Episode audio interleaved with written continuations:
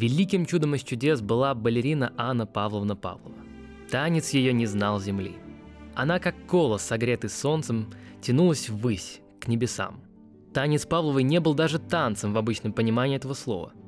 Это была пластическая речь, выразительная, как речь оратора, как художественное слово поэта. Эта речь в душе ее превращалась в танец, воздушный, летящий. И никому другому так, как ней неприменимы слова великого поэта «душой исполненный полет». Описать танец Павловой может только поэт. Одно скажу, кто видел ее танец, может почитать себя обогащенным. Кто не видел, должен поверить, что этот танец был чудом из чудес.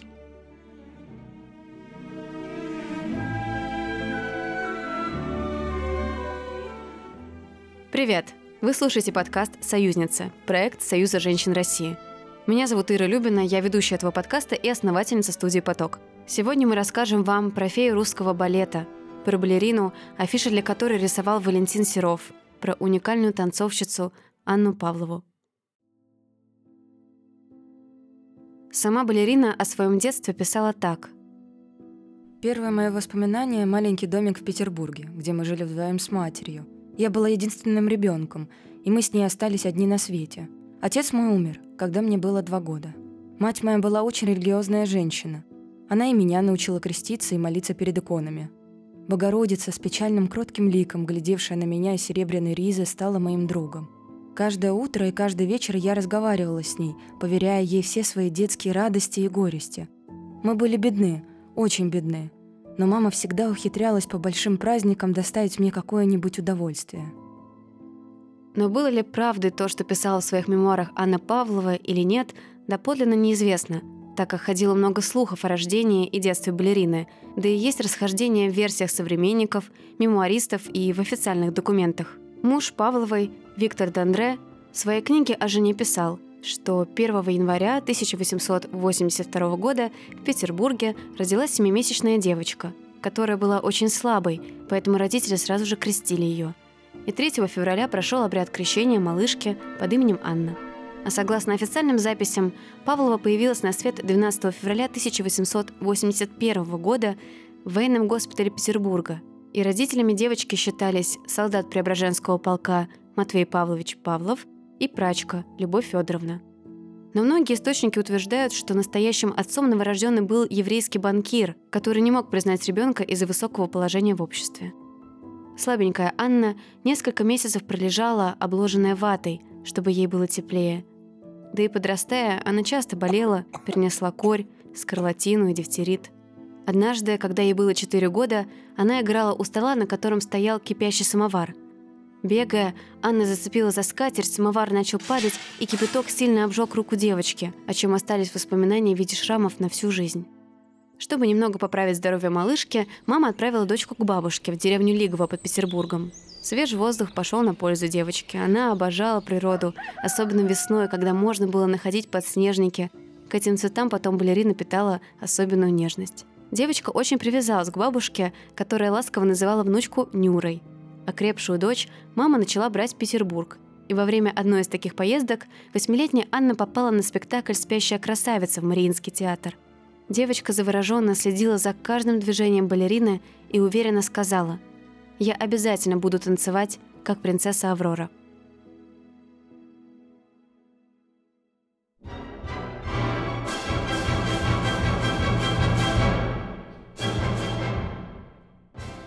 С первых же нот оркестра я притихла и вся затрепетала, впервые почувствовав над собой дыхание красоты. Но когда взвился занавес, открыв разолоченную залу дворца, я тихонько вскрикнула от радости. И помню, закрыла руками лицо, когда на сцену выехала старая злая волшебница в карете, запряженной крысами. Во втором акте толпа мальчиков и девочек танцевала чудесный вальс. «Хотела бы так танцевать?» – с улыбкой спросила меня мама. «Нет, не так.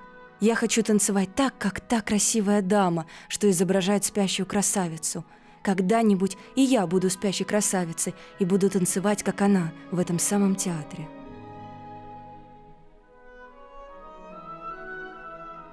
Хрупкая Нюра была очень упорной и настойчивой. Она уговорила маму отвезти ее на вступительное испытание в императорскую балетную школу. Но комиссию смутило, что девочка часто болеет, выглядит слабенькой, и ей предложили прийти через год, когда исполнится 10.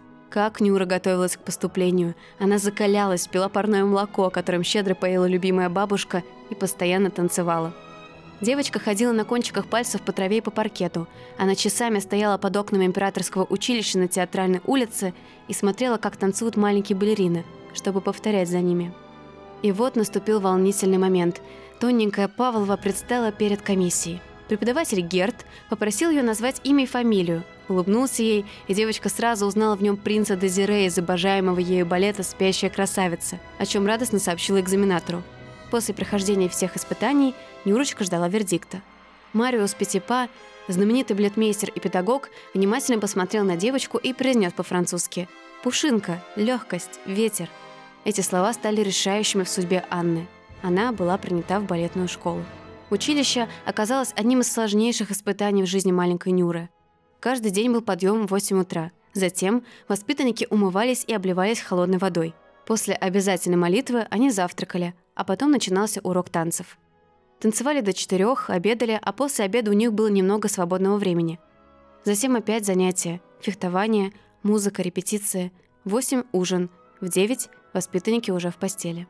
Анна была не очень общительной. В свободное время, сидя на широком подоконнике, читала, что-то рисовала в своем альбоме или слушала игру на рояле кого-то из учениц. Девочки посмеивались над ее осанкой и даже придумали неприятное прозвище – «швабра». Домой отпускали очень редко, и Анечка часто плакала перед сном. В те времена в балеринах ценились рельефные формы и развитая мускулатура, что позволяло исполнять сложные технические элементы. И тогда еще юная Павлова не могла знать, что ее хрупкость, воздушность и миниатюрность станут достоинствами и сделают балерину неповторимой. А пока Аня привыкала к строгой дисциплине, много и упорно занималась и была любимицей педагогов Александра Облакова, Екатерина Вазом, Герта и Петипа. Джордж Баланчин писал –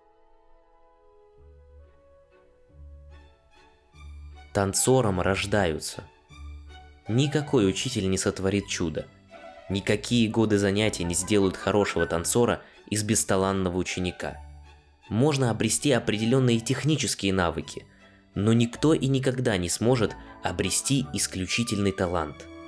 Я никогда не тешил себя тем, что у меня есть необычайно одаренный ученик. У Павловой один учитель – Бог.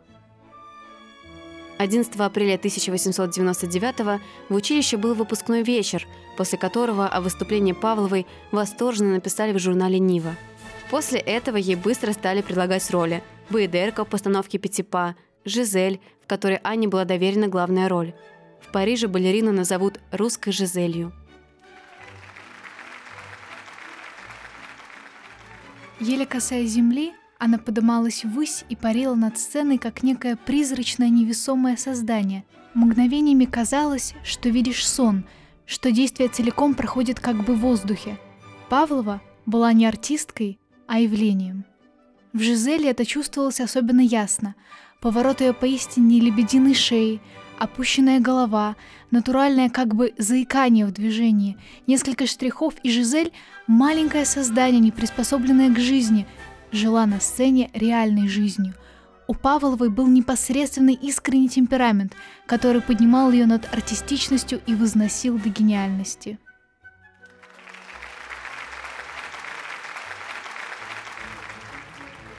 Она была небольшого роста и буквально идеального сложения. У нее от природы были какие-то особые мускулы, благодаря которым она без усилий располагала тем, что никакой работы не дается – баллоном, элевацией, шагом. Она то опускалась на сцену, то возносилась над ней, то пролетала через нее, как молния. Никакой особо головокружительной техникой она не обладала, да и не гналась за ней, но в силу нервного своего темперамента располагала беспримерной быстротой движений. У нее была безграничная, отчаянная смелость. В группах, в так называемых полетах, она постоянно ужасала своих партнеров – кидаясь им на руки в стремительном беге с лестниц, из глубины сцены и даже с довольно высокого дерева в балете «Жизель».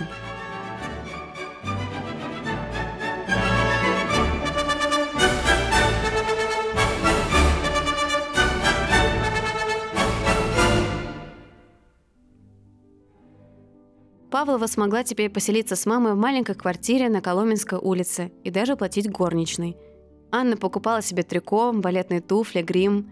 Спустя 7 лет работы в труппе Мариинского театра балерина уже станет его примой. У нее был удивительный дар вдохновения.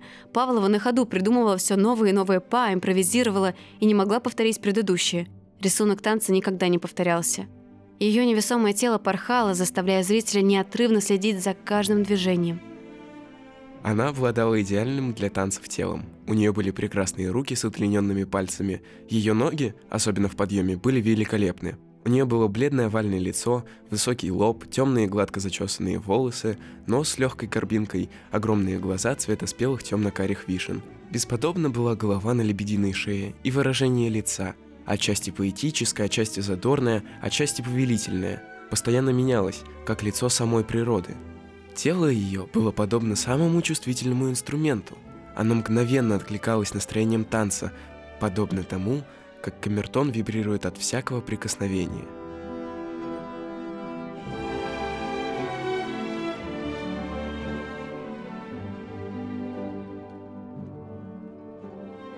Анна очень много репетировала, не жалея себя – она легко могла выйти на сцену с высокой температурой и станцевать так, что никто из зрителей не смог бы догадаться о ее состоянии. Интересный факт, что Павлова не любила смотреть на себя в зеркала во время репетиций.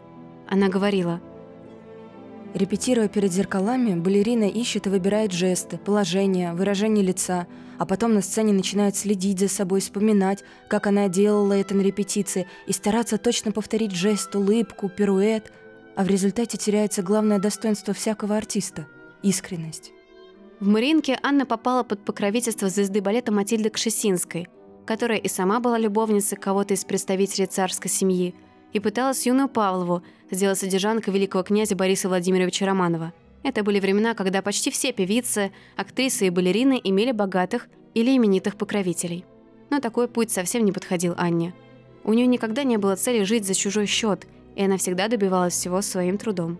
А вот кавалер, на которого можно опереться, у Павловой все-таки появился.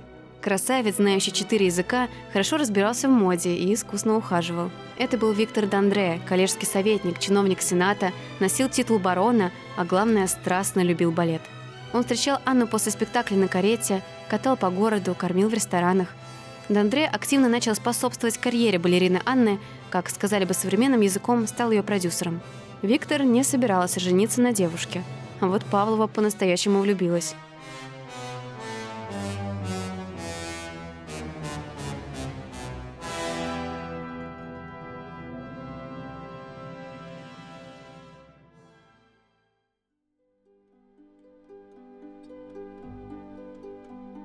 Вскоре Анна Павлова вместе с балетмейстером Михаилом Фокиным создали прекрасный, невероятный и запоминающийся номер – фактически визитную карточку балерины. Эту хореографическую миниатюру будут позже называть «Умирающий лебедь». Когда автор композиции «Сан-Санс» увидел этот танец, он воскликнул «Мадам, благодаря вам я понял, что написал прекрасную музыку». Именно «Умирающий лебедь» стал символом русских сезонов, а художник Валентин Серов написал Анну Павлову в образе лебедя для афиши. Дандре писал «Ее лебедь был мистическим существом – Грациозные движения ею воображаемых крыльев давали представление о бестелесности. Это была не смерть, а освобождение души.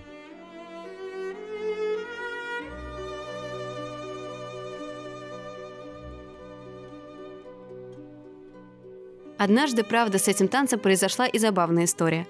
Анна Павлова исполняла «Умирающего лебедя», и в зале было много детей – и вдруг в зале во время самого драматического момента раздался голос девочки. «Мама, мама, посмотри, какая хорошенькая белая уточка!» Балерина только невероятным усилием заставила себя не улыбнуться и сохранить образ. После одного из выступлений поклонник подарил Анне брошь из рубинов, и она всегда прикрепляла ее к костюму лебедя, будто рану, полученную умирающей птицей.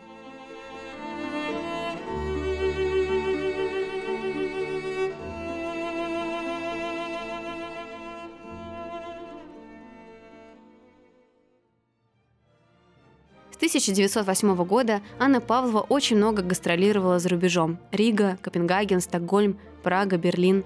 Во время одной из таких поездок балерина познакомилась с Дягилевым, который набирал трупы для русских сезонов. Перед тем, как поехать с Дягилевым в Париж, Павлова написала Виктору Дандре прощальную записку о разрыве их отношений. Русские сезоны и «Лебедь» стали сенсацией, а танцы русской балерины говорили как о настоящем чуде. Она не играла, а буквально трепетала. И не танцевала, а просто-таки летала по воздуху. Можно было наблюдать, собственно, два спектакля. Один на сцене, другой в зрительном зале – не только мужчины, но даже женщины не смогли сдерживать волнение чувств, и то и дело прерывали танцы госпожи Павловой одобрительными возгласами от глубины напряженности испытываемых ощущений.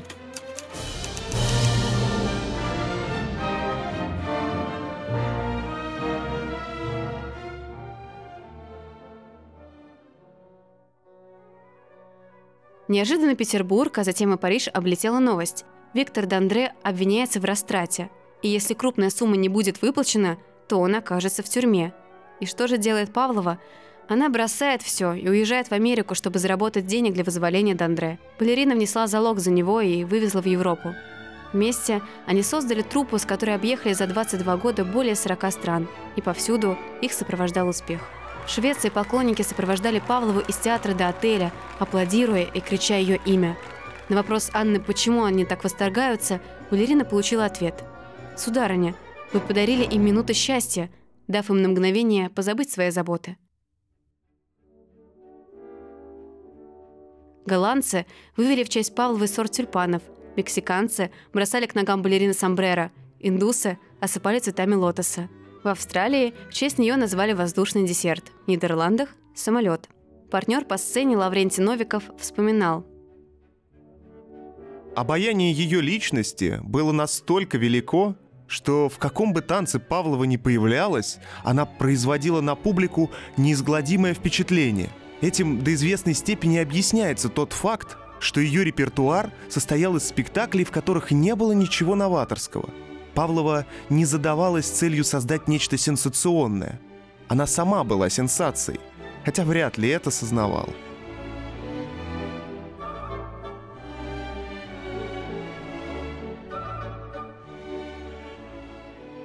За 22 года Анна Павлова дала более 9 тысяч спектаклей, проехала более 500 тысяч километров.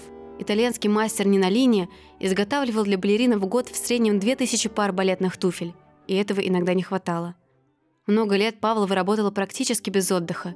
Питание не всегда было полноценным, постоянные разъезды не добавляли силы здоровья. Балерина выступала в неотапливаемых помещениях, лечилась от всех болезней сама, да и вообще была уверена, что легко выдержит любые испытания. Истинная артистка должна жертвовать собой своему искусству. Подобно монахине, она не вправе вести жизнь, желанную для большинства женщин. Павлова не жалела себя, танцевала в любом состоянии, с растянутыми связками.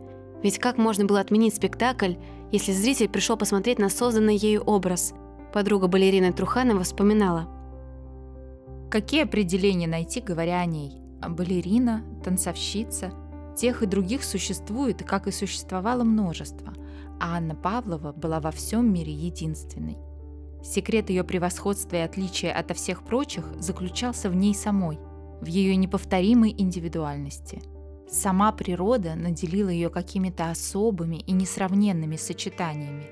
Глядя на нее, казалось, что видишь не танцы, а воплощение своей мечты о танцах. Вот и сейчас стоит мне закрыть глаза, и образ Павловой предстанет передо мною воздушный и неземной. Она летит как пух и растворяется, как облачко. После 1913 года Павлова больше ни разу не была в России. После революции она отправляла на родину деньги в помощь голодающим по Волжье и бедствующим артистам. Живя в Лондоне, содержала детей-сирот, которые жили в одном из ее особняков на ее средства. Во время Первой мировой войны устраивала выступления в пользу Красного Креста. В Париже Анна Павлова организовала приют для русских детей, оставшихся сиротами – так появился женский приют в Сен-Клу. Все воспитанницы балерины учились или в русской гимназии, или во французских колледжах. Павлова подписала в Америке 7860 писем, адресованных миллионерам, с помощью которых она надеялась создать фонд в поддержку детей, пострадавших в Первую мировую войну. Но откликнулись всего несколько человек. Анна очень скучала по России. Русский повар готовил для нее черный хлеб, гречневую кашу, грибы. Во время гастролей повар ездил с ней – Вдали от родины балерина отмечала русские праздники – Пасху и Рождество. Что касается личной жизни, казалось, что они поменялись с Виктором местами. Теперь он терпеливо выносил все ссоры, мирился с перепадами настроения, любил Анну, а она скандалила, устраивала истерики на пустом месте, не могла простить ему обиды прошлого. Они жили в окрестностях Лондона в доме, овитом плющом. Перед большой террасой был пруд, в котором плавали лебеди. Один из них, Джек, был любимцем Павловой. Он ходил за ней повсюду, ел из ее рук. В январе 31-го Анна торопилась на гастроли в Гаагу. В дороге она сильно простыла, перенесла простуду на ногах, но началось воспаление легких, перешедшее в плеврит. Великая балерина не стала через несколько дней. Ей было всего 49 лет. Те, кто были рядом с ней, рассказывали, как Анна попыталась подняться с постели последний раз со словами «Приготовьте мне костюм лебедя».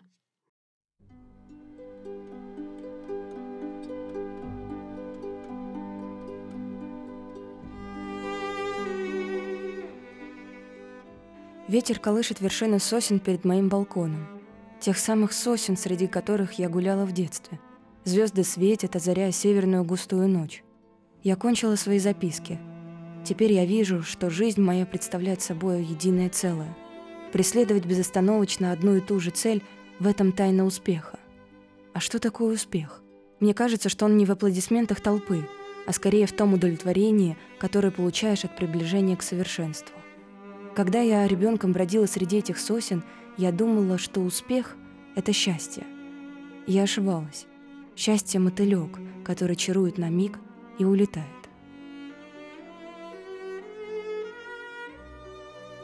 Спасибо, что послушали этот подкаст. Поделитесь выпуском в социальных сетях или с друзьями, если вам понравилось, и оставьте отзыв на любой платформе.